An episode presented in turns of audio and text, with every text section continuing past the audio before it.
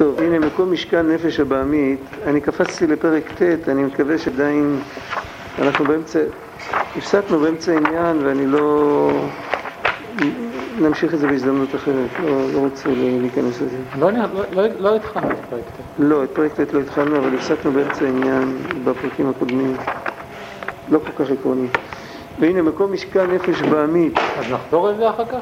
בלי נדר, בהזדמנות. מקום משכן נפש בעמית שמקליפת נוגה, בכל איש ישראל ובלב.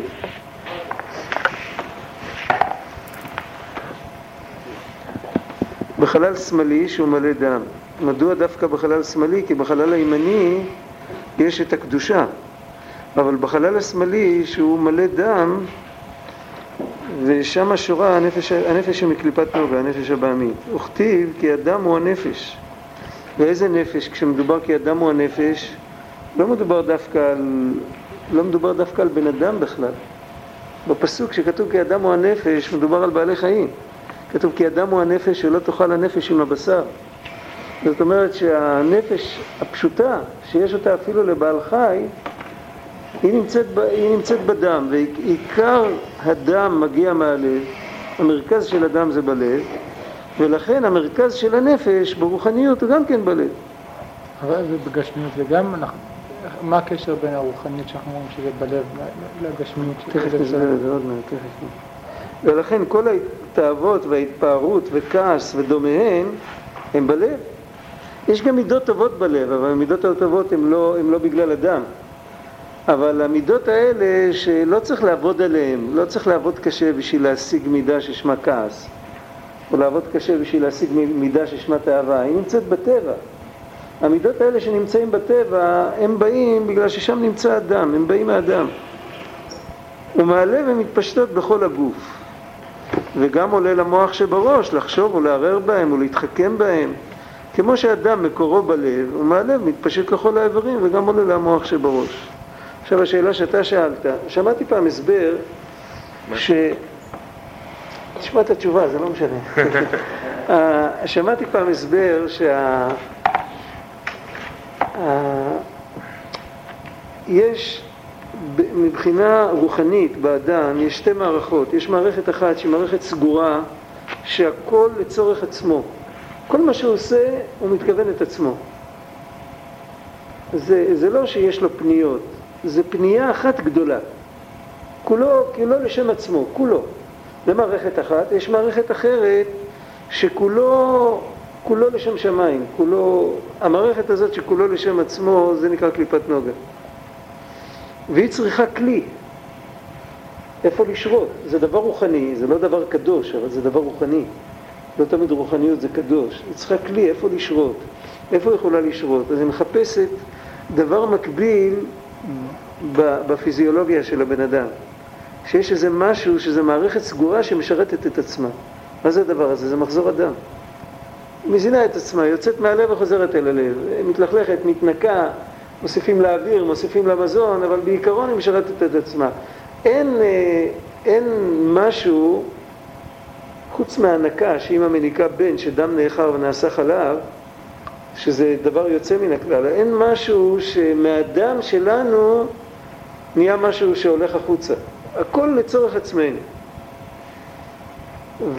ובגלל זה, זה המקום שבו שורה הנפש הבאמית, בדם. והיות שהמרכז של הדם זה הלב, אז המרכז של הנפש הבאמית שורה בלב. כשנדבר על הקדושה, אז נראה שיש משהו, יש לה גם כן כלי.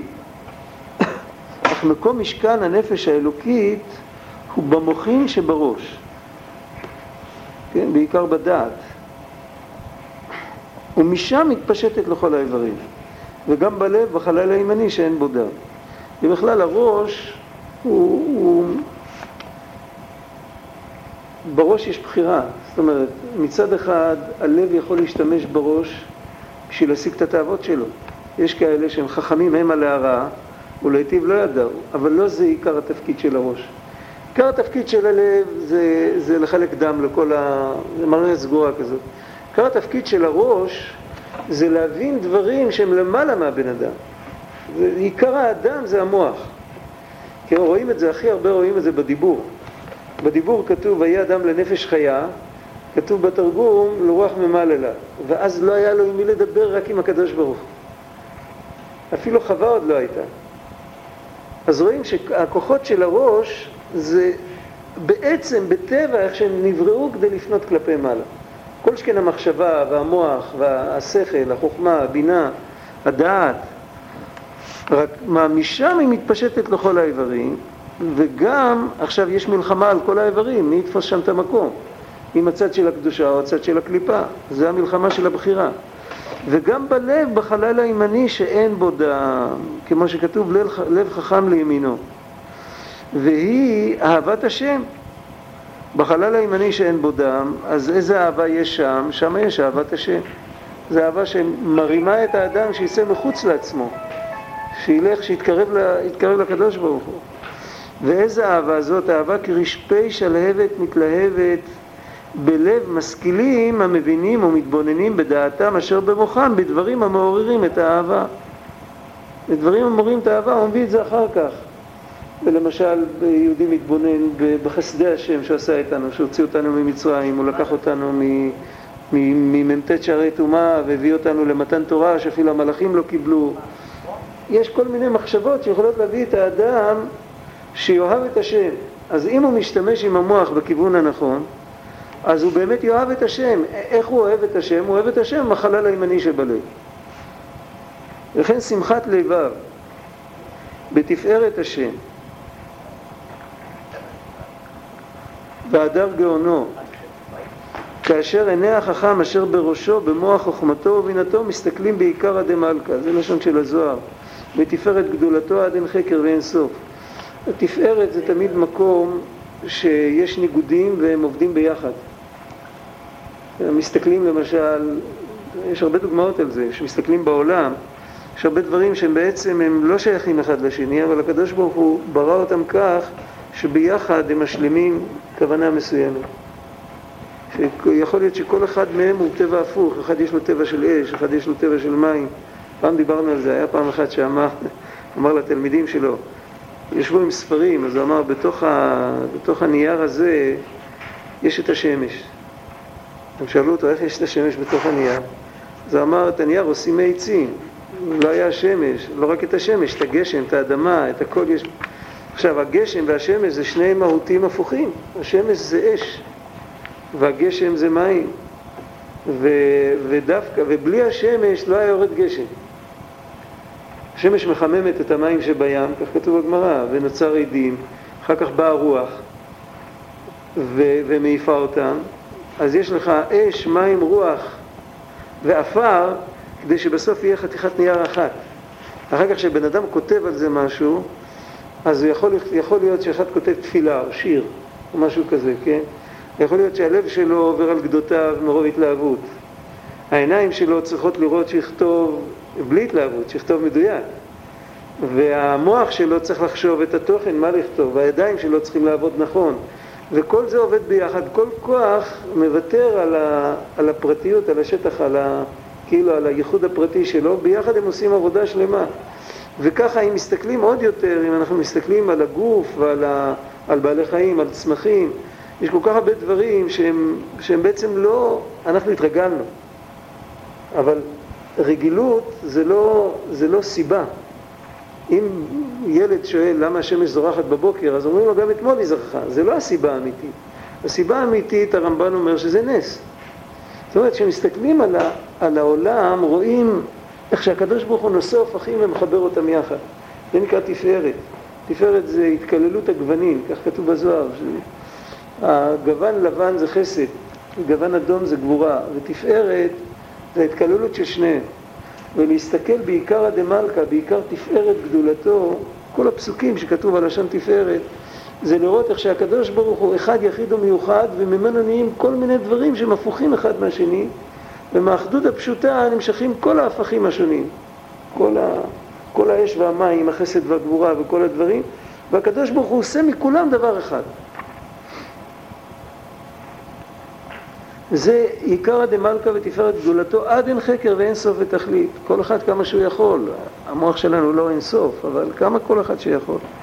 כמובן במקום אחר. ושכן שאר מידות קדושות שבלב הם החוכמה, בינה, דעת שבמוחים. בן אדם, כתוב, עיר פרא אדם יוולד.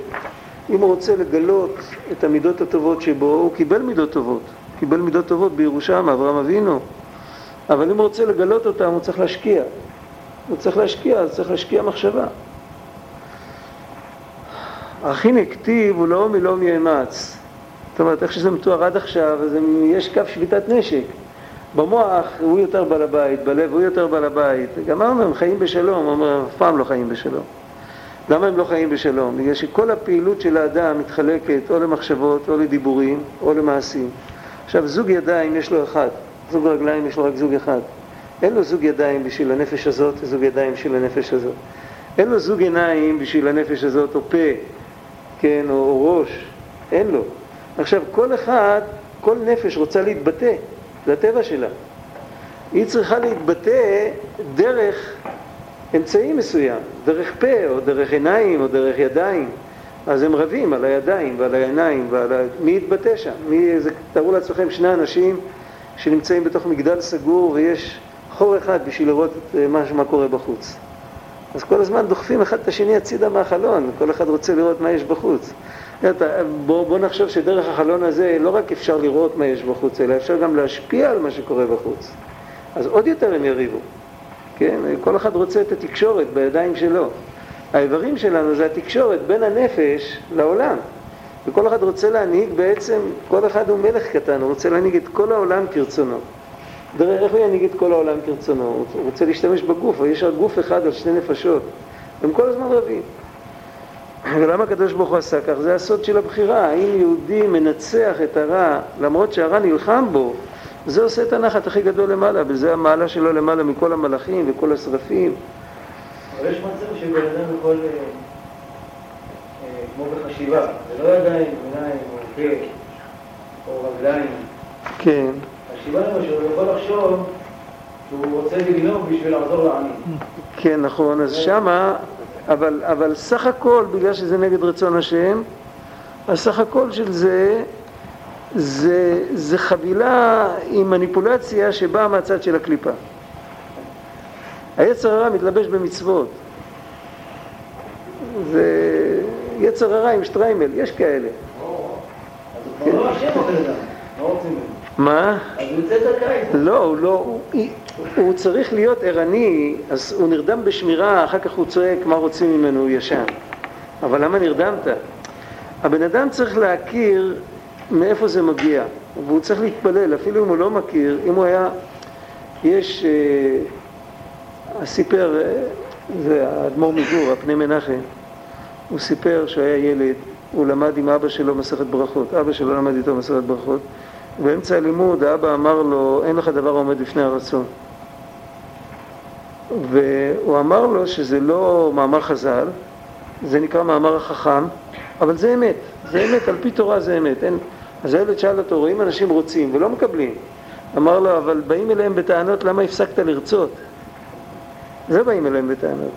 אם בן אדם רוצה שהיצר הרע לא ירמה אותו, אז כתוב, בליקוטי הלכות כתוב שאם אדם רוצה באמת, אז הקדוש ברוך הוא מוסר לו מלאך של אמת, ואף אחד לא יכול לרמות אותו, כולל גם היצר הרע שלו.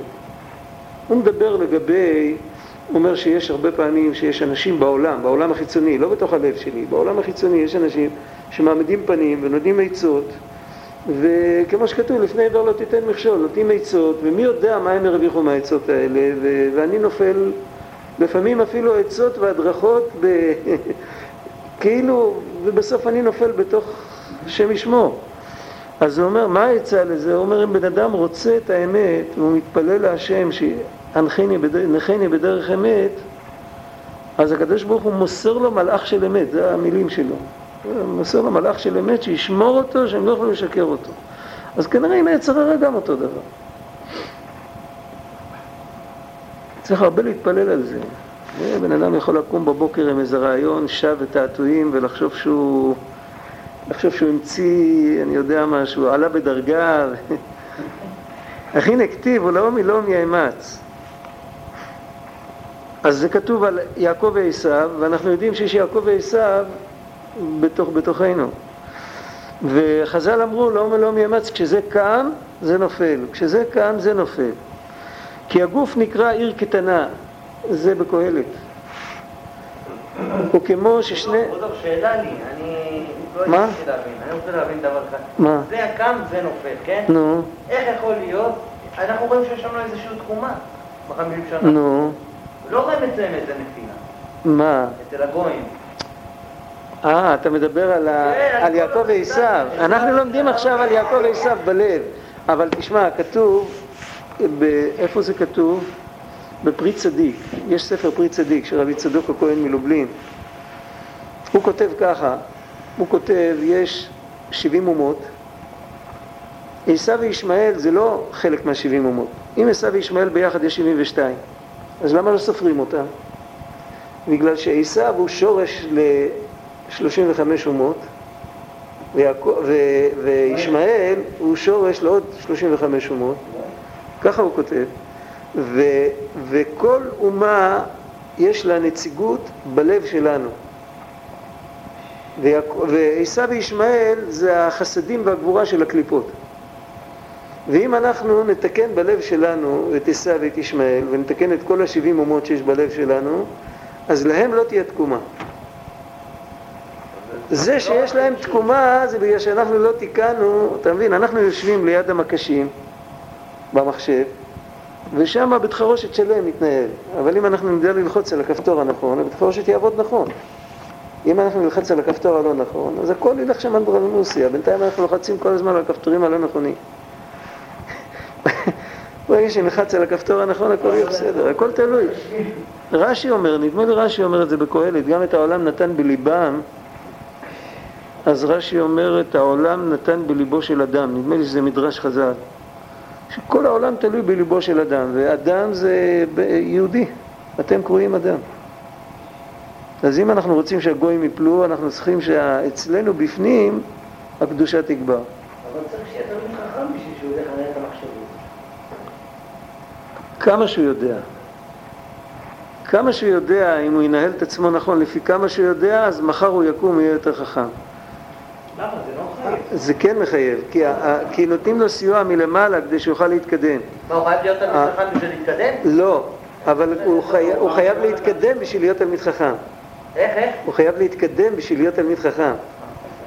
אז אם בן אדם ממצה את המקום שהוא נמצא בו בשלמות, אז מן השמיים עוזרים לו להתקדם. אם במקום שהוא נמצא הוא מתנדנד, אז אם יקדמו אותו, אז הוא יתנדנד יותר, כי זה לא לפי הכוחות שלו. אתה לא יכול לעמוד עם אצבע, עם הגודל של הרגל על מדרגה ולנסות להרים את הרגל השני על מדרגה אחרת. אתה רוצה לעלות על עוד מדרגה, בפרט אם יש לך סולם עם שליבות כאלה, אתה יודע, של שלושת רבעי מטר, אז אתה צריך לעמוד חזק עם רגל אחת בשביל להרים רגל אחרת. אם אתה לא עומד חזק, אז בשביל זה, כמה שאני תלמיד חכם, ככה אני צריך, עם זה אני צריך לעשות, מה שאני יודע לקיים. אני אהיה תלמיד חכם יותר, אני אקיים יותר. הלוואי, אמר פעם אחד הרבנים, הלוואי שתלמיד חכם הכי גדול יקיים את מה שיודע האדם הכי פשוט. ככה, מי אמר את זה? אחד מהרבנים בירושלים אמר פעם. במקרה ראיתי בישעיהו שהוא מדבר על זה שסור, אחרי המפלה שדווקא יהיה לה, יהיה לה כן הצלחה, שכל השפע יעבור לישראל. כאילו שאולי ה... לא הבנתי. מלאך הרווח. מה? לא הבנתי, למי יהיה עלייה? לצור יהיה כן. עלייה. שגם אחרי שהיא תיפול, אחרי 70 שנה שלה, כל השבע, היא, תחזור, אבל היא לא תחזור לגדולה שלה. כן, ואז את השפע היא תיתן לישראל. כן, אבל היא לא תחזור לגדולה שלה. אז יש בחינה כזאת גם בנפש. אנחנו נראה, כל מה שכתוב בתנ"ך, כל... הכל אפשר לפרש בנפש כי, השורש הוא בנפש. הרי לפי מה שרבי צדוק אומר, אפשר להבין מדוע. למה לוקחים הדרשנים וכל, בחסידות וכל זה, כל מיני פסוקים שמדברים על עשיו ואומרים את זה על היצר הרע. במדרש בעצם. למה? כי השורש הוא... אם, אם ככה זה בעולם, סימן שגם בשורש זה כך. צריך לתקן בשורש. קיצור, רוצים שעם ישראל יהיה על הגובה, צריכים כולנו לחזור בתשובה ולהחזיר את כל האחים שלנו בתשובה. זה הקיצור, התמצית. כי הגוף נקרא עיר קטנה, כך כתוב בקהלת, וכמו ששני מלכים נלחמים על עיר אחת, שכל אחד רוצה לכובשה ולמלוך עליה, דהיינו להנהיג יושביה כרצונו, כן? קודם כל לכבוש אותה, שתהיה טריטוריה שלו, אחר כך הוא כבר מתחיל להנהיג. אחר כך שיהיו שרים למשמעתו, שהוא כבר לא יצטרך להנהיג אותם בכוח, שהוא כבר יחנך אותם, יביא אותם סדרת חינוך והם כבר ילכו אחריו.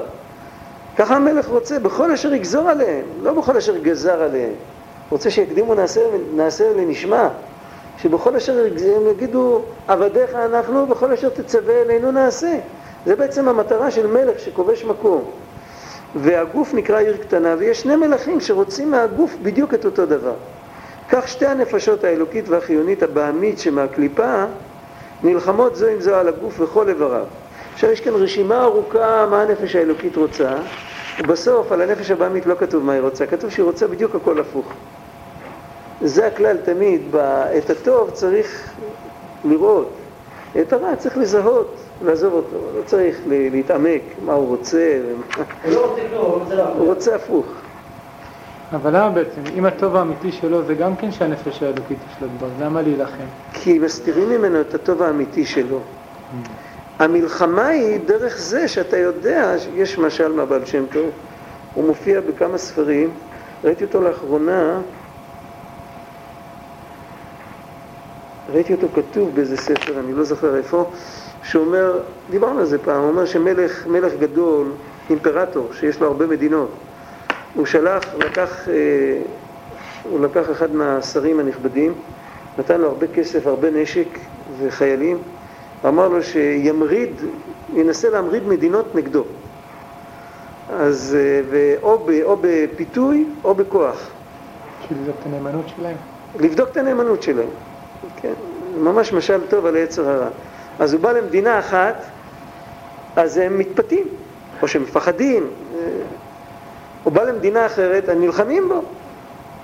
יוצאים נגדו בחיל, בא למדינה שלישית, אז זקני המדינה אומרים לו, תשמע, זה לא יכול להיות. מלך כזה טוב, מי רוצה למרוד בו? מוכרחים להגיד שהמלך בעצמו שלח אותך. אבל ברגע הזה, אז יצא לו כל האוויר מהגלגלים, אין לו מה לעשות איתם יותר. אז זה באמת, זה שכתוב בגמרא, השטן ופנינה לשם שמיים נתכוונו, ושזה לטובת האדם, זה התבוננות כזאת, שבן אדם ברגע שזה מגיע אליו, אז הוא צריך להגיד, אה, אני שמעתי מרבי שקרמר, הוא אמר פעם, שאם בן אדם, אתה מכיר אותו?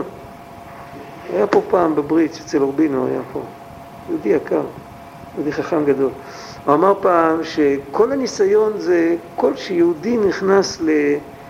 לסיטואציה של ניסיון, לעמוד בניסיון, להילחם עם היצר, זה בגלל שהוא שוכח רגע שבעצם את הסיטואציה הזאת הקדוש ברוך הוא שלח לו והוא עכשיו יושב ומסתכל עליו איך הוא מתנהג עם זה וזה לטובתו. אם הוא יעמוד בזה זה יקדם אותו. וברגע שהוא זוכר את זה אין ניסיון. זה, שני הדברים האלה לא יכולים להיות ביחד. ברגע שאתה זוכר את זה אז הניסיון לא ניסיון בכלל. אז חלק מהניסיון זה שגורמים לי לשכוח. אז מה, מה הוא יכול לעשות? אז בזמן שאין ניסיון ובזמן שהוא זוכר שיתפלל שמתי שהגיע הניסיון, שישאר לו רושם מהתפילה שלו. ועם הרושם הזה הוא לא ישכח לגמרי. יש בן אדם שהוא, שהוא שוכח, הרבה פעמים קורה שאנחנו יוצאים מהבית ואנחנו מרגישים ששכחנו משהו ואנחנו לא יודעים מה. ואנחנו לא, לא לוקחים את זה. באמצע הדרך זה חסר לנו, אנחנו... הרגשתי שמשהו לא בסדר, ולא ידעתי מה. לפחות להרגיש ככה. כשבן אדם מגיע בניסיון, אז נגזר עליו שישכח, אבל לפחות שירגיש שזה לא בסדר.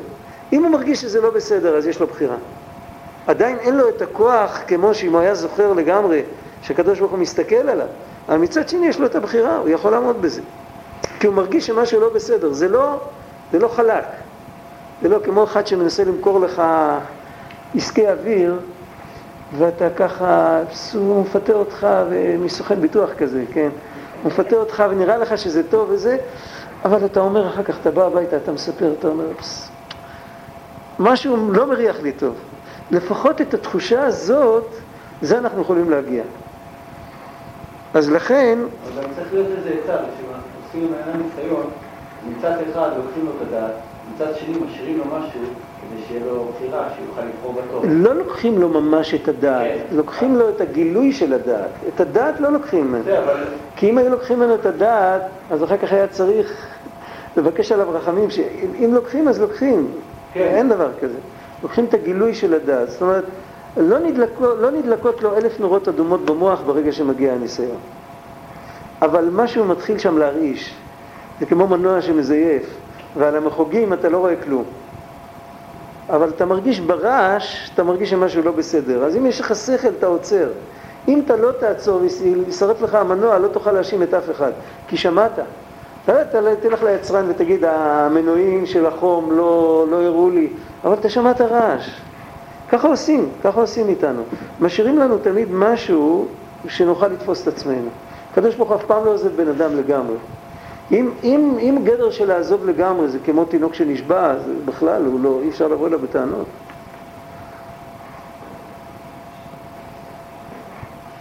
עכשיו, מה, האלוק, מה הנפש האלוקית רוצה? האלוקית חפצה ורצונה שתהיה היא לבדה המושלת עליו ומנהיגתו. זה קודם כל. הקטע הראשון זה הנהגה, ממשלה, בכוח. צריך לעשות משהו, אז אפילו שאני לא רוצה, למסור את הנפש, בלי חוכמות. וכל האיברים יהיו שרים למשמעתה ובטלים אצלה לגמרי, ומרכבה אליה. זה בטלים ומרכבה זה קצת יותר גבוה מאשר סתם לסור למשמעת. מרכבה זה כבר, זה כמו כלי. כן, זה, כן, זה כבר, זה כבר שיתוף פעולה הרבה יותר עמוק מאשר סתם אה, לסור למשמעת.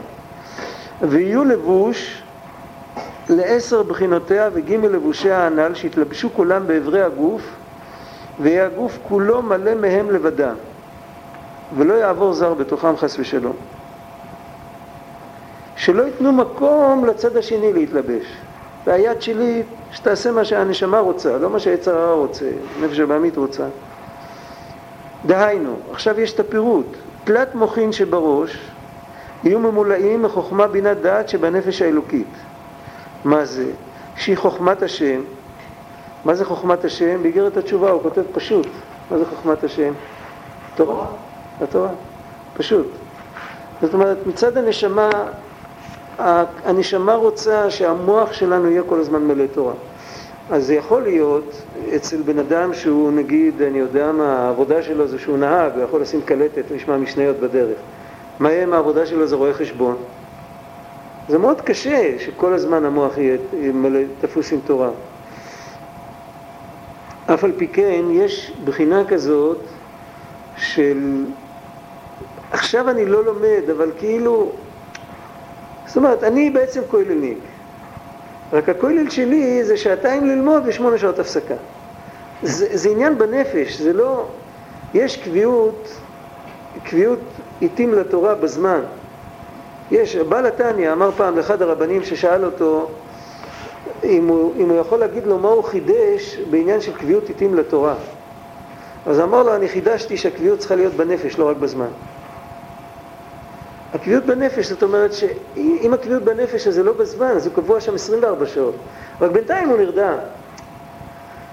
והאמת היא ש... כאילו, מה? שזה העיקר צור החיים, זה העיקר, וזה בעצם, כשהוא חוזר לזה הוא מרגיש טוב. כשהוא זה, אז הוא כזה, הוא כבר מחכה מתי לחזור לזה. האמת שבהלכה זה כך, חוץ משינה, בשביל זה אחרי שינת קבע מברכים עוד פעם ברכת התורה. אבל כשחוזרים מהעבודה הביתה לא צריך לברך עוד פעם ברכת התורה. מדוע? אז כתוב בהלכה בדיוק הרעיון הזה של קביעות בנפש, זה כתוב במילים אחרות קצת. וכתוב היות שהוא כל הזמן מחויב ללמוד. רק יש בחינה של אריה ודרביה עליה, יש איזה אונס שמוטל עליו, שכרגע הוא לא יכול ללמוד. אבל בעצם, זאת אומרת, המצב שלו הוא שהוא לא לומד עכשיו. אבל במהות הוא כל הזמן לומד. הוא הפסיק רגע, אז הרגע הזה לוקח שמונה שעות של יום עבודה. אבל הוא רק הפסיק רגע. אבל ממילא הוא לא צריך, כשהוא גומר את היום עבודה, הוא לא צריך לחזור לברך, כי דעתו ללמוד כל הזמן. יש, אה, סתם, בן אדם שעושה משהו, נגיד, לא יודע, שוטף כלים, אני למשל שוטף כלים איזה שעה, שעתיים. בעבודה. עכשיו אני כן. יכול לחשוב מה שאני רוצה. ודאי, אתה יכול לשים קלטת באוזניים וללמוד את כן. כל הש"ס. נכון. בטח. ואם, אני זה שרציתי לשאול, נגיד לא קלטת. כן. מה הוא יכול לעשות בזמן שהוא עובד עבודה שהיא לא... הכל, תפילה, תורה, תהילים, מה שאתה יודע, מה שיש לך. עושה משהו, אני ניסיתי לעשות, זה קשה. נו. אוכל, לא משנה, עובר נו. בגינה, אז אתה כן. עובר בגינה, אז איך תחשוב עכשיו? תחשוב על. כלאיים, תחשוב איך לעשות. לא, לא, לא, זה קשה, זה קשה לך, אבל אם אתה שומע משהו אתה כן יכול. עובדה, שאנשים בעולם, אני שומע, אני ראיתי בעלי מקצוע, שהם צריכים למדוד ולחשוב וזה, והרדיו ברקע מטרטר כל הזמן. תראה לי איזה בית מלאכה שאין רדיו פתוח. תשאל אותו אחר כך מה שמעת ברדיו, הוא לא לא יודע. אבל אם אתה שומע את זה פעמיים, אז תתאפס. אני יכול להגיד לך מהניסיון. למדתי פעם מסכת, מפרק שני עד סוף המסכת, תוך כדי שבניתי את הבית. ו- ולא לא הכרתי את המסכת הזאת קודם, ושמעתי כל דבר כמה פעמים, בסוף שפתחתי את המסכת בערב היא הייתה כמו חומר קריאה, ממש כמו לקרוא משהו, סיפור. וזה זה נכנס בלי שתרגיש, זה נכנס. אתה שומע את זה פעם, פעמיים, זה כמו, זה כמו שאתה צובע משהו דליל, ואתה נותן, אתה נותן לזה להתייבש, אתה צובע עוד פעם, גם דליל, אבל זה כבר נהיה יותר סמיך. ככה זה, יש חורים ברשת, יש חורים. אתה שומע, אתה שומע פה קושייה, פה תירוץ, אתה לא יודע מה זה שייך. אתה שומע כמה פעמים, פתאום הכל מסתדר לך. זה מציאות. ובינתיים, אפילו אם אתה לא זוכר אחר כך ואתה לא מבין, אבל המוח שמע אותיות של תורה. וזה קודם כל, הנשמה רוצה שיהודי ילמד כל היום. זה קשה, לא אומר שזה קל. ניסיתי כמה פעמים, על זה שהייתי יוצא את העבודה, הוא מקשיב רגע, להבין מה מה קורה. או שאני נכנס לעבודה ושוכח... תשמע, אם היית, אם היית נכנס לעבודה ושוכח מה אתה שומע, ושומע את אותו דבר ארבע פעמים, ואחר כך לוקח את הספר ומסתכל, תיווכח שזה משהו אחר לגמרי. אז באותו זמן אתה חסכת לעצמך זמן אחר כך לשבת על הספר, אתה יכול להתקדם יותר מהר. זו עובדה. זו, אם יש רצון כזה בנשמה, סימן שאפשר למ- לממש את זה. עכשיו, האמת היא שזה גם תלוי, אם בן אדם יש לו פרנסה ברווח, הוא יכול לשבת וללמוד כל היום, אז סימן שחסרים לו יותר לבושים של תורה. אם אין לו פרנסה ברווח, הוא צריך לעבוד, אז הוא צריך לעבוד, אבל כמה שאפשר שהמוח יהיה תפוס עם תורה. מה? אז הוא נשמה כזאת שכנראה בגלגול קודם הוא למד יותר, עכשיו צריך לעשות גמילות חסדים יותר. ככה המקובלים אומרים. אבל גם, זה גם עניין של קביעות, מספרים על הרב בן ציון, אבא שאול, שהוא היה באוטובוס, הוא היה מסתכל על, היה אומר, "הנה, זה פותח טפח, זה לבוד, זה... כל דבר שהוא ראה, הוא ראה תורה. אז טוב, בסדר, היה אחד מתלמיד חכם בדור, אבל יש בחינה כזאת שה... להיות קשור לתורה כל היום. זה לא ביום אחד. זה יכול להיות תהליך של... אבל אפשר להתחיל את התהליך היום. אי אפשר לגמור אותו היום, אפשר להתחיל את התהליך היום. על כל פנים אפשר להתפלל על זה, זה ודאי. שיש ברכה ב-18, חוננו מאיתך, אפשר להתפלל על זה, אפשר להוסיף שם, מותר להוסיף. בשלה הכתוב, הקדוש כתוב שמי שרוצה לכוון בתפילה, שיוסיף בכל ברכה מהאמצעיות. כמה שיותר יוסיפו, יותר יכוון בתפילה. ככה השלה כותב. התורה אבל היא לא נקראת אה, נוזלות חוכמה, היא לא נקראת חוכמת השם. בפשטות חוכמת השם זה התורה. וכשמדייקים ומדברים על מדרגות, אז אומרים שהתורה שאצלנו זה מדרגה שאנחנו נוכל להבין אותה, זה יצטמצם, אבל כשמדברים באופן גורף, חוכמת השם, אדרבה, זה פנימיות החוכמה, זה התורה. החוכמה שבעולמות היא עוד יותר נמוכה. אם נובלות חוכמה שלמעלה תורה, אז החוכמה שבעולמות זה עוד יותר חיצוני. נובלות חוכמה שלמעלה לא מדובר על החוכמה שבספירות, מדובר על החוכמה שלמעלה מהספירות. לכאורה, אבל לפי, אם צריכים לברך ברכת התורה אחרי שנת קבע, בלילה, אה, אז אפשר להגיד ש... זאת אומרת, גם יצאנו להפסקה, למה צריך לברך ברכת התורה? נכון, אין הכי נמי, זאת אומרת, אין הכי נמי, אין הכי נמי. אין הכי נמי. אין הכי. נמי. באמת, מצד ההסבר הזה שפה, אז בעצם היה צריך לברך ברכת התורה פעם אחת. פעם אחת בחיים. אבל מה, היות שהארי הקדוש כותב, לא, יש יש לזה הסבר, יש לזה הסבר, אני לא רוצה לדחות אותך בקש. הארי הקדוש שואל את אותה שאלה על שלא עשני גוי. למה צריך לברך כבר שלא עשני גוי בבר מצווה, קיבל נשמה קדושה, שיברך שלא עשני גוי לכל החיים. כן. אז הוא אומר שבן אדם יכול לפעמים, על ידי מעשים רעים שלו, שתסתלק נשמתו ממנו ויקבל במקום זה נשמה של גוי. וכשהוא קם בבוקר והוא מברך שלא עשני גוי, הוא נותן תודה על זה שזה לא קרה לו. עכשיו, שאל, שמעתי פעם מישהו ששאל איך הוא יודע שזה לא קרה לו, אז אמרו לו, לא, איך הוא יודע? אז אמרו לו שאם הוא הגיע לבית כנסת, אם הוא קם בבוקר ונטל ידיים ואמר ברכות השחר. אז, ויש לו עוד חשק להגיד שלא עשה ניגוי, סימן שזה לא קרה לו.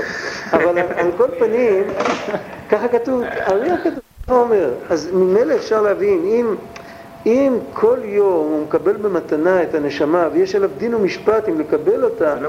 ממילא, מה, זה לא אז זה לא מובן מאליו, ממילא אז הוא צריך לברך את כל הברכות וגם קבלת התורה ולכן בכל יום יהיו ביניך כחדשים לפי הפשט, אבל באותו יום, כל זמן שהוא לא ישן בלילה על מיטתו שינת קבע, זה הלשון של הפוסקים לגבי ברכת התורה, אז באותו יום, אז באמת הוא כל הזמן, הוא, זה הקביעות שלו, התורה זה הקביעות שלו. ועכשיו, יש עוד בחינה שחוכמת השם ובינתו להתבונן בגדולתו. איך מתבונן בגדולתו אשר עד אין חקר ואין סוף? וזה כבר כל אחד לפום, לפום דרגתו. יש אחד שרואה את גדולת השם בתורה, יש אחד שרואה את גדולת השם בעולם, יש אחד שלמד את כתבי הארי הקדוש שרואה את גדולת השם בעולמות עליונים. כל אחד, אבל כל אחד צריך לראות את גדולת השם איפה שהוא יכול לראות אותה. גם בזבוב אפשר לראות. גם על הזבוב אפשר לראות. זבוב, זבוב. כן, כן? כן. שמעתי גבול. כן, נכון. על כל דבר, כשאתה מסתכל על טיפת מים, על גרגיר אדמה, עצם זה שאף אחד לא יכול ליצור את זה. תביא את כל החכמולוגים בעולם שייצרו גרגיר אחד אדמה, יש מאין. אי אפשר. אז זה גדולה עד אין קץ. הבריאה היא לא יש מאין. הבריאה של גרגיר. הכל היה, הכל היה. יש ויכוח עם איזה מישהו, אמרתי לו, הכל היה. מה פירוש הכל היה היה? תוהו, היה ובוהו, והיה שלך. לא, התוהו ובוהו נברא, מ- ממה. נברא התוהו? אה? ממה נברא התוהו? יש מים. בסדר, אוקיי. אז. התוהו נברא יש מאין. טוב, אוקיי, זה סיפור ארוך. יש רמב"ן בבראשית שכתוב שם משהו דומה למה שאתה אומר. אני לא רוצה להיכנס לזה. אבל על כל פנים, האמת שפעם לא היה כלום, נכון? לא היה שום לא דבר. היה כלום. אה, אוקיי, לא- אז לא צריך פלא יותר גדול מזה. זה זה ברור. לא.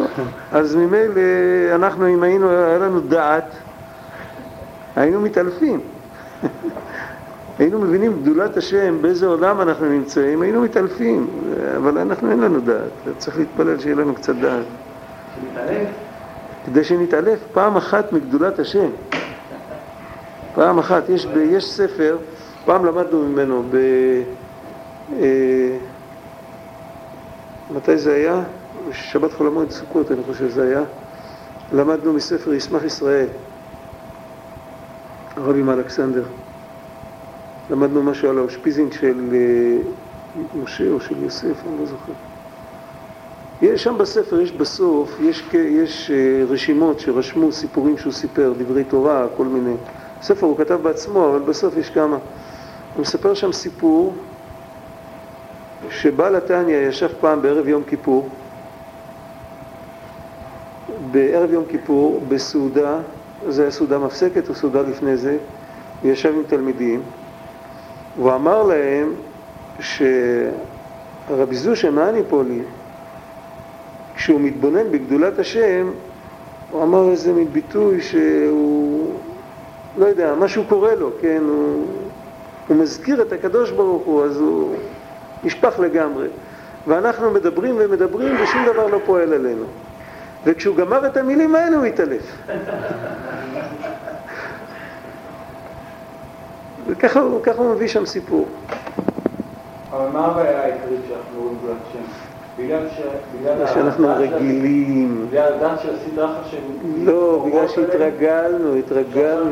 במקום לחשוב על השמיים והעננים, על גדולת השם, אני חושב על החוב בבנק, זה זה הבעיה? לא, לא, בגלל שהתרגלנו. החוב בבנק, החוב בבנק, אתה יודע מה, אפילו עונש מוות, בן אדם יכול להתרגל אליו, וכולנו חייבים איתה. בסוף אנחנו כולנו מתים, ואנחנו התרגלנו לזה, וזה לא מטריד אותנו, זה הרבה יותר גרוע מאשר חוב בבנק, מי רוצה למות? כל אחד יודע שימות בסוף. זה שהתרגלנו משתק אותנו. בן אדם שרוצה שמשהו ידבר אליו, הוא צריך לפתוח את הנושא מההתחלה ולהפסיק להיות רגיל כל כך, להסתכל על כל דבר בעיניים של תינוק, שהוא מתפלא מכל דבר. מה זה? יכול להגיד לי מה זה? זה פלא, הפלא הכי גדול בעולם זה הדבר הזה. זה פלא. זה פלא. אין, זה פלא. הכל פלא. מה? זה מפחיד. נכון זה מפחיד. ברגע שאתה יוצא מזה חזרה, זה מפסיק להפחיד. עכשיו, הפחד הזה הוא פחד טוב, הוא קיום מצוות עשה. מה זה, אני לא ישנתי בלילה. מה? לא, אני מתחיל לחשוב על ה... אדרבה, אז יש... שייקח בן אדם את עצמו רגע, לחשוב... לא, לא, לא, עזוב, עזוב. יצא 20, הוא נכנס לאדמה עכשיו, נרקב שם. נו, לא, אני לא מדבר מזה. אני לא מדבר מזה, לא על זה התכוונתי. לא, אבל לא על זה אני מדבר, עזוב. זה לא אתה נכנס לאדמה, הגוף שלך נכנס לאדמה, אתה יוצא מהגוף, מכניסים את הגוף לאדמה. עיקר היראה מיום המיטה שכתוב בגמרא זה מהדין ומשפט שיש אחרי זה, לא מעצם זה שמכניסים את הבן אדם לאדמה. כך כתוב מכל... אבל לא זה, לא זה התכוונתי, אני התכוונתי שמה שמפחיד זה ש, שזה, שבן אדם שמסתכל על העולם בעיניים אמיתיות, אז הוא לא מקבל שום דבר מובן מאליו. כשהוא לא מקבל שום דבר, בוא נגיד ככה, מה יש פה על השולחן? תגיד דבר פשוט. מה יש פה על השולחן? יש פה ספר אחד, שתיים, שלוש ספרים ועוד כמה חפצים. תחשוב שפתאום יופיע פה ספר, הנה. הופיע פה, לא, לא שהוא שם, יש פה עכשיו ארבעה ספרים, פתאום יצוץ לך פה על השולחן ספר חמישי. נו, זה מפחיד. זה מפחיד? זה מפחיד בלי שאני אשכב בקבר, זה מפחיד, כן, בטח. נכון? עכשיו, מה הספרים האלה? זה לא ספרים שצצים בגלל שהשם רוצה. הוא רוצה את זה עכשיו. אם הוא לא היה רוצה את זה עכשיו, זה לא היה. זאת אומרת, בעצם את גדולת השם אנחנו לא צריכים ללכת לראות רחוק. זה מול העיניים שלנו. הנשמה שלנו רוצה, אפילו לא שייך לקרוא לזה כל כך השגה, יותר שייך לקרוא לזה להיות ער.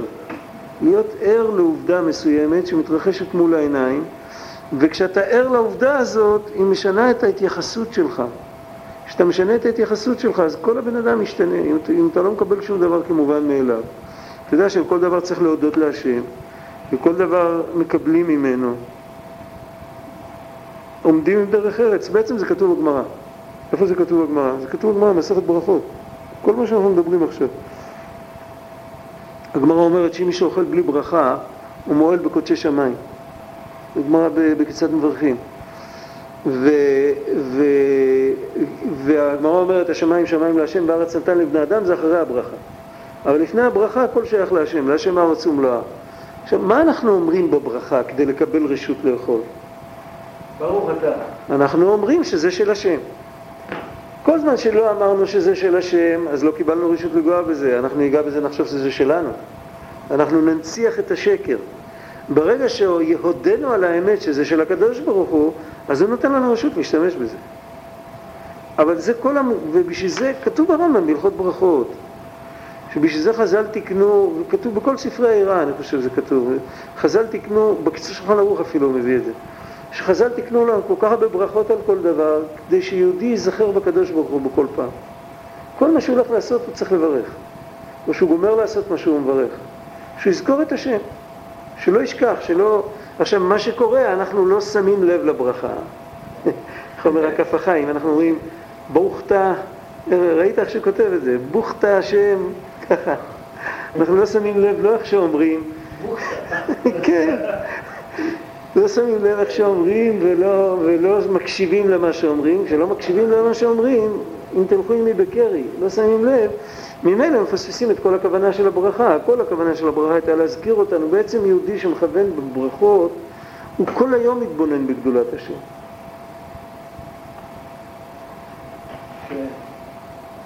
ואפשר להגיד לך שאחד הדברים העיקריים שמבדילים בינינו לבין ילד קטן שמתלהב, זה שכל מה שקשור לדאגות, חרדות, חוכמות, חשבונות, אין אצלו. יש לו יותר פנאי לחשוב.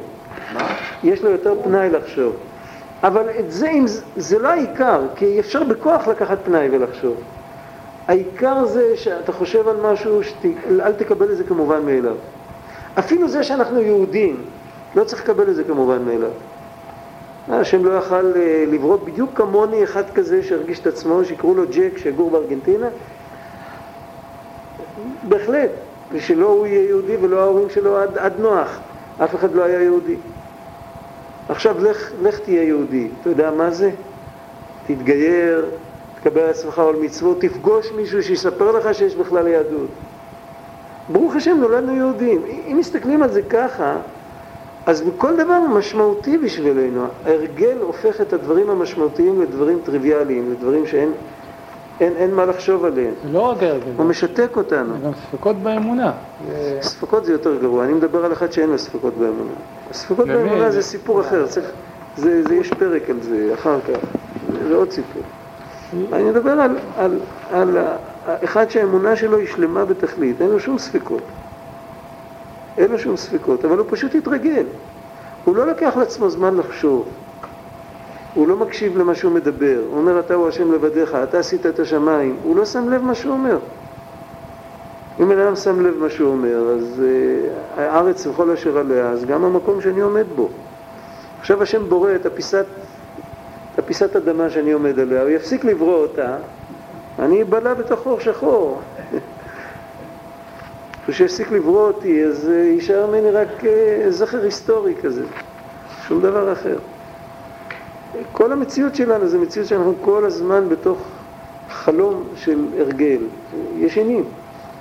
בעצם מה שכתוב בהלכות תשובה, אורו ישנים משנתכם, אלה השדים כל, כל שנתם בהבל וריק, וכל זה, כל האחרונים מביאים את זה, זה כתוב בהלכות תשובה ברמב"ם על תקיעת שופר. זה גם אותו דבר, מה, זה, מה פירוש אורו ישנים משנתכם? אנחנו ישנים? אנחנו בונים מגדלים, אני יודע מה, מה אנחנו ישנים? אנחנו הופכים את העולם, עושים פוליטיקות, איפה אנחנו ישנים? אבל אנחנו ישנים כי אנחנו לא שמים לב לדבר האמיתי. זה יכול להיות אבל שזה מתוך אה, כאילו עצירה של הבן אדם, שהוא מאמין שההשלכות של הדברים האלה זה דברים שהם כל כך לא נתפסים בשכל, שזה זה מקום של ספקות לא, כאלה. הוא, אה, הוא לא מזה הוא פוחד שזה לא נתפס בשכל, הוא פוחד מזה שהוא יצטרך להשתנות. למה הוא? בגלל יש שהוא לא סיפור על? בעל התניא שהוא פעם תיאר מה זה עמלק. מה זה עמלק ב... לא עמלק ההיסטורי. עמלק, ככה, יצר הרע של עמלק. כלומר זה יכול להיות בן אדם שהוא אפילו יתבונן בגדולת השם, אבל הוא שם לעצמו מחסום והוא אומר, אני לא אשתנה, אני אשאר ככה. עכשיו זה הכל אקדמי אצלו, אני לא רוצה להשתנות. ובגלל שהוא לא רוצה להשתנות, אז הוא לא יכול אפילו להתרגש מזה. בגלל שאם הוא יתרגש אז הוא יהיה חייב להשתנות, אז הוא יוצר לעצמו מחסום שהוא לא יכול להתרגש, כי הוא לא רוצה להשתנות. לא. להשתנות, בני אדם לא אוהבים להשתנות. אה, אה, אבל הפחד להשתנות זה בגלל שהוא הוא מפחד שהאמונה שלו היא... הפחד להשתנות זה בגלל שלהשתנות זה עבודה קשה. אפילו אחד שלא, אם אחד האמונה שלו היא לא אמיתית, אז יש לו בעיה, זה, זה, עוד, עוד עניין. יש לו בעיה בשורש, זה צריך לדבר על זה לחוד. אבל אם בן אדם יש לו אמונה, יש לו אמונה. הגמרא אומרת, גן ואפו מחתרת רחמנא קריא. הגנב הולך לגנוב במחתרת, מתפלל להשם שהשם יעזור לו, והוא הולך לגנוב, יש לו אמונה. כזה שמספק צרכים. הוא יודע שהוא קיים, אבל הוא לא... אין לו שום יחס. לא, אבל יש לו ספק שהקדוש ברוך הוא יפרנס אותו בלי, בלי, בלי, בלי גנבות. כאילו יש לו ספקות באמונה, מתוך זה הוא מפחד להשתנות. זה, זה לא שאם הוא היה מאמין באמונה שלמה ושהקדוש ברוך הוא באמת דואג לכל נמלה בדיוק מה שהוא צריך ולכל... אז הוא לא היה הולך לגנוב. זה לא שאין לו בזה ספקות באמונה שהקדוש ברוך הוא יכול לפרנס אותו. שהוא עושה. כי אם הוא לא יכול לפרנס אותו, אז הוא גם לא יכול לעזור לו שלא יתפסו אותו. זה הרי היינו הך. לא בזה יש לו ספקות. הוא לא משקיע מחשבה כי הוא פוחד שזה ישנה את ההחלטות שלו. אז ככה, האמונה הזאת שהשם יכול לעזור לו שלא יתפסו אותו במחתרת, זה לא, זה לא ישנה את ההחלטות שלו, אז אותה הוא מקבל. באמונה הזאת שהשם יכול לפרנס אותו בלי לגנוב, זה ישנה את ההחלטות שלו, אז את זה הוא לא מקבל. זה הפחד מלהשתנות, להשתנות זה עבודה קשה, זה לא פשוט להשתנות. אולי אפשר להגיד שאחד מהפחדים להשתנות זה להיות שונה. כי רואים שסתם גם בטעם שהם מספרים, וגם הצדיקים, כמו שאתה אומר, שהוא נתן לעצמו להתעלף. כן. יכול להיות שהרבה פעמים היינו צריכים להתעלם מאיזה... אנחנו מתביישים פשוט. אבל אנחנו כאילו... כן, אבל זה, שאנחנו- זה, זה, זה הכל נכון, הכל נכון, הכל נכון, הכל נכון. מבקשים יותר מדי מהמציאות. הכל, הכל, זה פחד. בקיצר, הפחד שלנו עובד עלינו שעות נוספות, אנחנו מפחדים לזוז, זה האמת. מפחדים לפחד, מפחדים לשמוח, כן, מפחדים לפחד מהשם. מפחדים לשמוח שאנחנו יהודים, מפחדים מכל דבר, מפחדים לזוז. אבל אם באמת, מה הנשמה רוצה? הנשמה רוצה שיהודי יתבונן בגדולתו אשר עד אין חקר בסוף, ולהולין מהן על ידי הדעת היראה במוחו ופחד השם בליבו. אני סיפרתי לכם פעם, היה מעריל דיסקין בירושלים, שמעתם את השם הזה? מה? אז איזה ספר. מה? כתב איזה ספר. צדיק לפני עשר שנים אולי נכתב. לא, לא, לא, מישהו אחר. מעריל דיסקין זה סיפור מלפני 150 שנה. לרוב. זה מישהו אחר. והוא היה, ליל שבת, הוא היה אחד מהרבנים הגדולים של ירושלים. לא היה לו משרה רשמית, היה לו תלמידים שהיה לומד איתם. ליל שבת היה מתפלל ביחידות. ירושלים לפני רב שמואל סלנט? הוא היה בזמן של רב שמואל סלנט. לא היה רב של ירושלים? לא, לא, הוא היה לא היה רב של ירושלים. הוא עלה לארץ, גם, גם בחוץ לארץ וגם פה לא, לא היה לו משרה ציבורית של זה, אבל היו מתייעצים איתו. הרבנים היו מתייעצים איתו. היה כמו החזון איש, גם לא היה רב. לא של עיר ולא של מדינה ולא של... אה, אז אה, בליל שבת היה מתפנה לבד. הוא לא היה מגיע לבית כנסת, אף אחד לא ידע למה. פעם היה איזו שאלה שעמדה על הפרק, בליל שבת התאספו מיד אחרי התפילה, בבית הכנסת שם נעמדו הגבאים והרבנים והעסקנים וזה, החליטו שמוכרחים לשמוע את אה, דעתו של, אה, של מריל דיסקין. מוכרחים לשמוע מה הוא אומר. וצריך ללכת להפריע לו, אז שלחו ילד, הילד סיפר את זה אחר כך, הילד גדל וסיפר את זה, שלחו אליו ילד הביתה, דפק בבית ושאל איפה, איפה הרב, אמרו לו בעלייה, היה שם איזה חדר אחד בגג, הוא עלה לשם, הוא רואה את הרב שוכב בפישוט ידיים ורגליים ואומר את התפילה של מגן אבות בדברו, הוא אומר לפניו נעבוד באימה ופחד, ככה היה שפוך לגמרי על הרצפה. הוא ברח משם כל עוד נפשו בו, וחזר לבית כנסת ואמר להם שאי אפשר לדבר איתו עכשיו, הוא בשמיים וזה. זה סיפור, הוא, זכר את זה כל החיים שלו, מה פירוש להוציא מהפה את המילים לקדוש ברוך הוא, לפניו נעבוד באימה ופחד. הוא לא יכל לעמוד על הרגליים. לא. ובשביל זה הוא לא היה בא לבית כנסת, היה לו עבודה כזאת ביום שישי בערב, בליל שבת.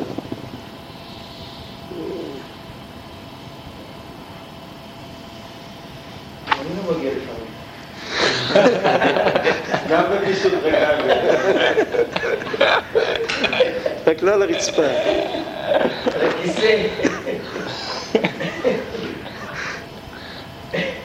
העיקר שזה עכשיו, זה, שמיים. זה הצד של היראה. עכשיו הוא מתאר את האהבה, זה לא פחות מזה. ואהבת השם כאש בוערה בליבו, כרשפי שלהבת, להיות נחשפה וגם קלטה נפשו בחשיקה וחפיצה לדבקה בו באינסוף ברוך הוא.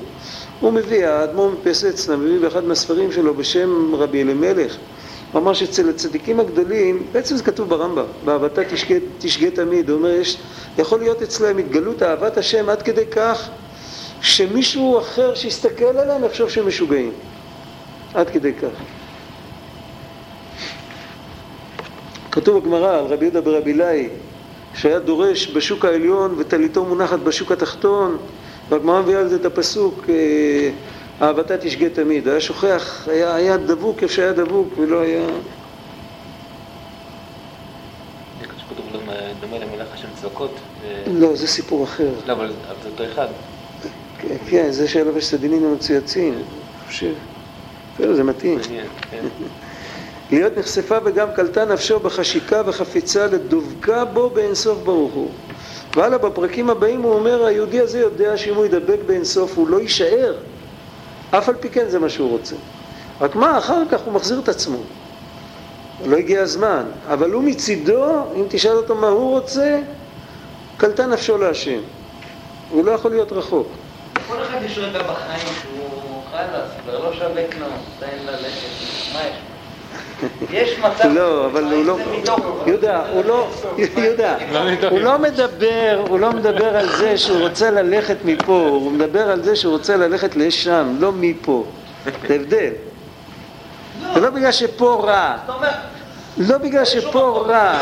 לעומת, לעומת לא, התאורה. בסדר, לעומת זה כבר משהו, אתה צודק, אבל לא בגלל שפה רע.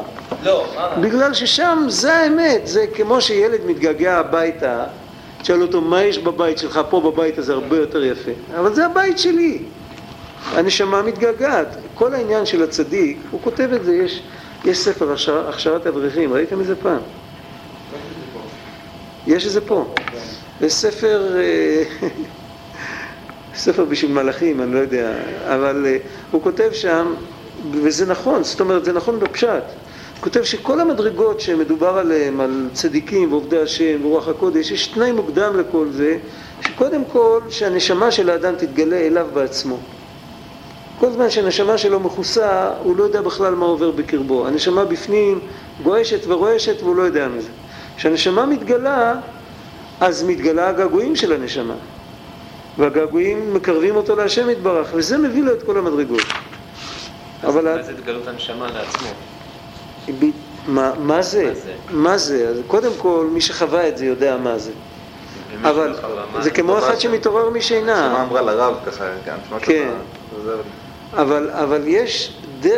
השאלה המדויקת היא מה הדרך שזה יקרה. אז בזה יש סור מרע ועשה טוב. זאת אומרת, יש, את ה... יש מבל שם טוב שהוא אמר שזה כמו בית אפל, שמישהו נלכד בפנים והוא לא מוצא את הדלת, את הידית של הדלת, חושך. ואיפה שהוא מסתובב, הוא עשו את ה...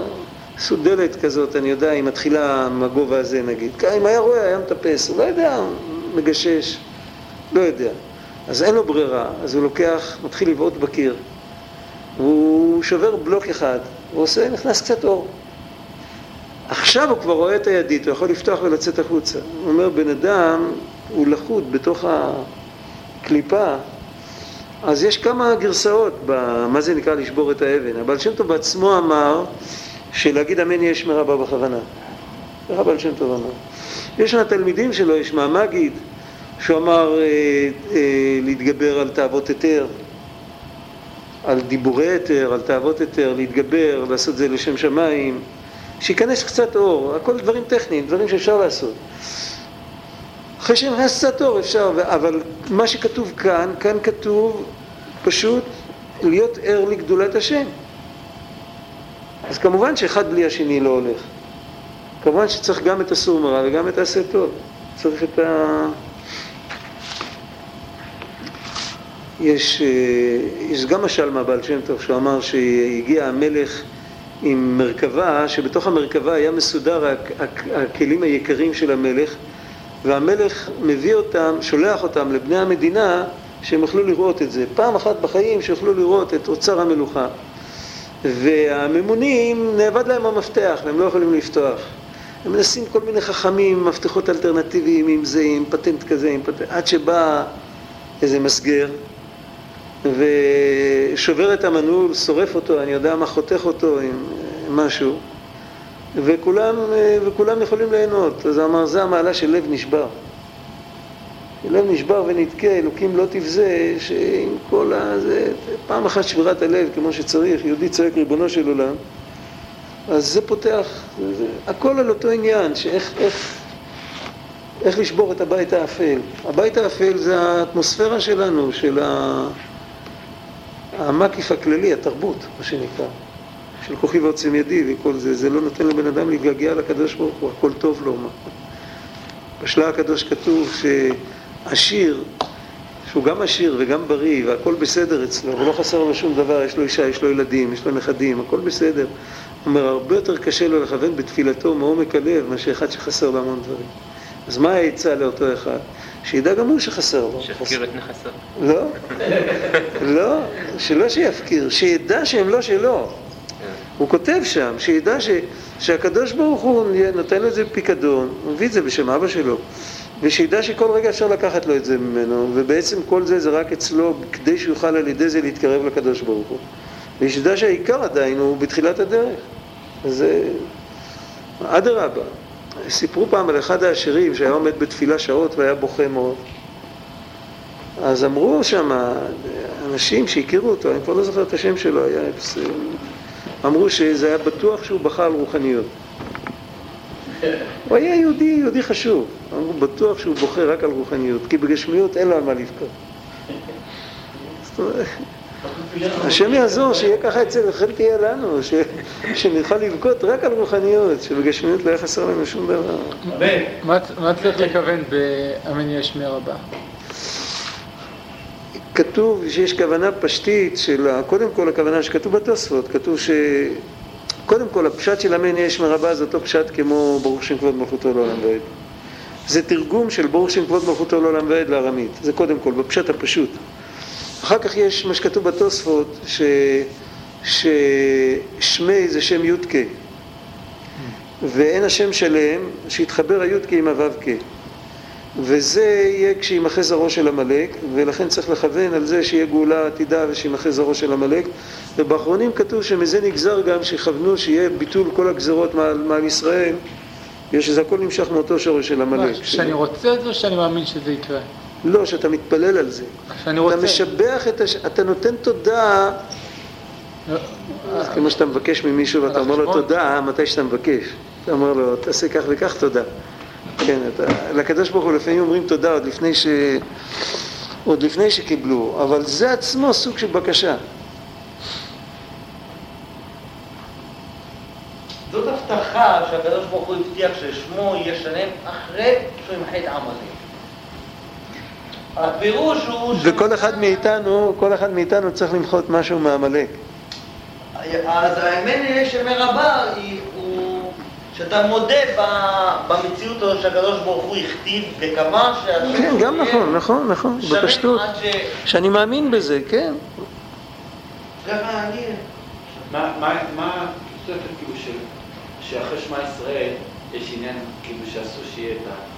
ברוך שם, או זה, זה, אתה פותח עכשיו תיבת פנדורה, זה וואי. זה לדבר על זה לילה, זה לא שייך עכשיו.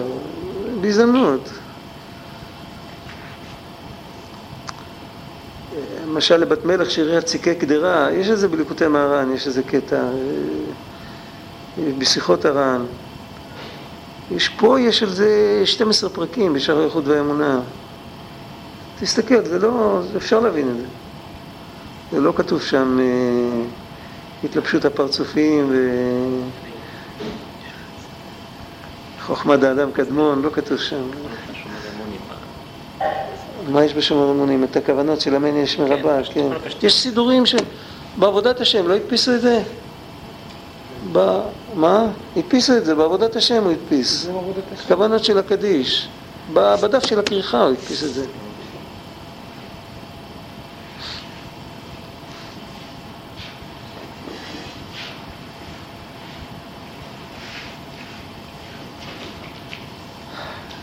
מעומקא דליבה שבחלל הימני, שיהיה תוכו רצוף אהבה מלא וגדוש עד שתתפשט גם לחלל השמאלי. שכל כך יהיה מלא אהבה שתתפשט לחלל השמאלי להקפיה לסטרא אחרא. יסוד המים הרעים שבה זה לכבוש את האויב במגרש שלו. שיהיה התאווה שמקליפת נוגה לשנותה או להופכה מתענוגי העולם הזה לאהבת השם. אם הוא כל כך אוהב את השם, אז התאוות של העולם הזה לא יהיה להם, לא יהיה לו תענוג בתאוות של העולם הזה. כל העונג שלו יהיה... אלא אם הם משרתים את אהבת השם, לא? כן, אבל גם, גם אז הוא ירצה אותם, אבל, אבל העונג שיש לו בהם, ודיברנו על זה פעם, זה כמו אחד שמחתן בן יחיד שנולד לו לעת זקנתו, ובגלל, ובגלל החגיגיות הוא רוצה שבשולחן ישימו לו מנה, האבא של החתן, והוא גם יאכל אותה, אבל הוא לא יזכור אחר כך אם זה היה מר או מתוק. הוא במקום אחר לגמרי. זה ברור. זה, זה חלק מהעניין, אבל לא זה העניין שלו. העניין שלו זה משהו אחר. לשנותה או להופכה מתענוגי העולם הזה לאהבת השם, כמו שכתוב בכל לבבך בשני יצריך. פה צריך להפסיק, כי יש כאן הרבה מה לדבר ואני לא רוצה למרוח את זה ככה. נשאיר את זה פה, כי יש כאן כמה פירושים בקטע הזה, בכל לבבך. זה פרק נשאיר את זה. מה זה? זה פרק למד. זה עמוד י"ד בכל הדפוסים. למרות שהבינוני יכול להגיע למצב כזה של... אז זהו, בשביל זה, בכל לבבך בשני צריך זה הרי מאמר חז"ל. אם זה מאמר חז"ל זה הלכה. אז זה שייך לכל אחד, אבל לא, לא באופן הזה שהוא כותב כאן, באופן אחר. וזה זה בדיוק מה שחשבתי שאסור לא להסביר את זה, בשביל זה הפסקנו. ועכשיו להתחיל את זה זה להתחיל שיעור.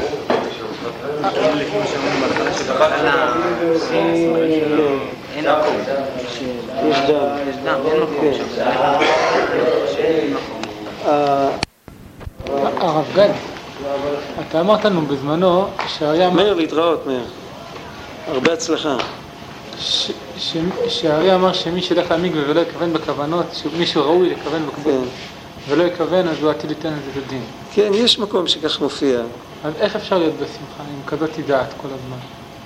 כאילו. בכל מה שאתה עושה, אדרבה, אדרבה, אדרבה. תראה, כשאני, כשאני ילד קטן, ויש לי חבר שלי ילד קטן, ו, ואנחנו שנינו עשינו את זה פעם. אה, פלשנו לשטח שבנו בניין, ולקחנו שק מלט, והרטבנו אותו במים, ו, ובנינו. בשעות אחרי הצהריים, כשהפועלים לא היו, והתלכלכנו כולנו, היינו... הבגדים התקשו אחר כך, נהיינו... עכשיו, אני הולך עם הילד של השכן, אני מגיע אליי הביתה, מי מטפל? מי מטפל בי? מי מטפל בשכן? בי מטפלים מיד. עם כל מה שמגיע לי שם, מההתחלה ועד הסוף. הילד של השכן אומרים לו, לך הביתה מהר, לך לאימא שלך. הוא מגיע לאימא שלו, אם אני אגיע איתו ביחד, היא תטפל בו, היא לא תטפל בי. זה כתוב בתנ"ך, אם רחץ השם צועד בנות ציון ברוח באר וברוח משפט, כתוב שזה האהבה הגדולה, שהקדוש ברוך הוא מראה אהבתו, שהוא רוחץ בעצמו צועד בנו יחידו. בעצם ההתעסקות איתי, שאני עתיד ליתן את הדין, גיהינום לא מקבלים על דבר כזה. ישאלו אותי, מה, מה עשית? זה הבושה היא יותר גדולה מהכל. אבל עצם העובדה שישימו לב אליי, זה, היה לי חבר, אדרבה? שישימו לב אליי, כל רגע, כל רגע בסדר, אדרבה. זאת השמחה הכי גדולה. למה שמחה? זה לא נעים. כי אני שווה שישימו לב אליי. זה שאני שווה, אני אני שווה, אבל כל הזמן אני אף פעם לא יכול לעמוד בציפיות. למה לא, לא מצפים ממך מה שאתה לא יכול? אם זה מטריד אותך, סימן שעדיין לא הגעת לשם. סימן שלא מצפים ממך את זה עכשיו. הציפייה שמצפים ממך לדבר שאתה יכול להגיע ממלא אותך שמחה. כשמצפים ממך דבר שאתה עוד לא יכול להגיע, זה ממלא אותך עצב. סימן שכרגע לא מצפים ממך.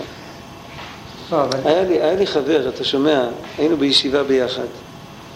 קיבל מכתב מהרבי, מהרבי מלובביץ', קיבל מכתב, והיה כתוב שם במכתב, הוא היה לו, היה לו משא ומתן עם הרבי על איזה פרויקט שהוא עשה. הוא כתב מפתחות לאיזה ספר, אני יודע. אז הרבי כתב לו ככה דרך אגב, כאילו אה, בלי להרגיש כזה, כתב לו, צריך עיון, והוא כותב לו את זה בלשון נסתר, הוא כתב לו בלשון מכובדת, הוא לא כתב לו אתה, הוא כתב לו הוא, כי יעני כבודו, לא- לאותו בחור. הוא כותב לו, צריך עיון אם הוא שומר על הזמן כראוי. טוב, הוא הלך, הראה את זה שם לראש ישיבה, את המכתב הזה, הוא אמר, מה... הוא אמר לו, קודם כל קיבלת צל"ש. אחד שסתם בחור שהולך בטל ומבטל את הזמן, אף פעם לא יכתבו לו דבר כזה שצריך עיון אם הוא שומר את הזמן כראוי. אתה, שאתה כבר הגעת לזה, רוצים ממך עוד טיפה. אז קודם כל תנוח דעתך. זאת אומרת, החזון איש אמר פעם למישהו, שהוא שאל שאלה קרובה למה שאתה שואל, הוא אמר, אם זה מטריד אותך, באופן כללי אתה במקום טוב, אתה צריך לזוז קדימה, זה בסדר, יש כאלה שזה לא מטריד אותם? בכלל. איך חווים את השמחה? איך אתה יכול להיות חווה את השמחה? כי אתה יודע שיכול להיות כן. שאתה עכשיו צד אחד... לא, כי. עבודת השם היא עד אין קץ, אף פעם. עבודת השם צריכה להיות לפי הרמה שדורשים ממני עכשיו. אני צריך לעשות את התיקון בעולם שבו אני נמצא. אני לא יכול לעשות את התיקון במקום יותר גבוה. אבל אם אני בקטנות, אז איך אני יכול להגיד שאני עכשיו מתקן את בקטנות, לא, אז אני צריך לתקן את הקטנות. אתה מכיר משיבת נפש? כן. קראת אותו? לא. שני. תקרא אותו. הוא יסדר לך את המוח. ספר טוב. יהודי שכתב אותו, יהודי מאוד גדול. זאת אומרת, הוא ליקט אותו, אבל הוא סידר אותו בסדר נפלא. זה ליקוט, הוא היה בן אדם מאוד גדול. רואים מההקדמות שלו, איך שהוא כותב, וזה... לא היה בן אדם פשוט בכלל. הוא זכה להרג על קידוש השם. הגויים הרגו אותו. עוד לפני השואה. 20 שנה לפני השואה. משהו, 21 שנים. כדאי ללמוד אותו, כדאי.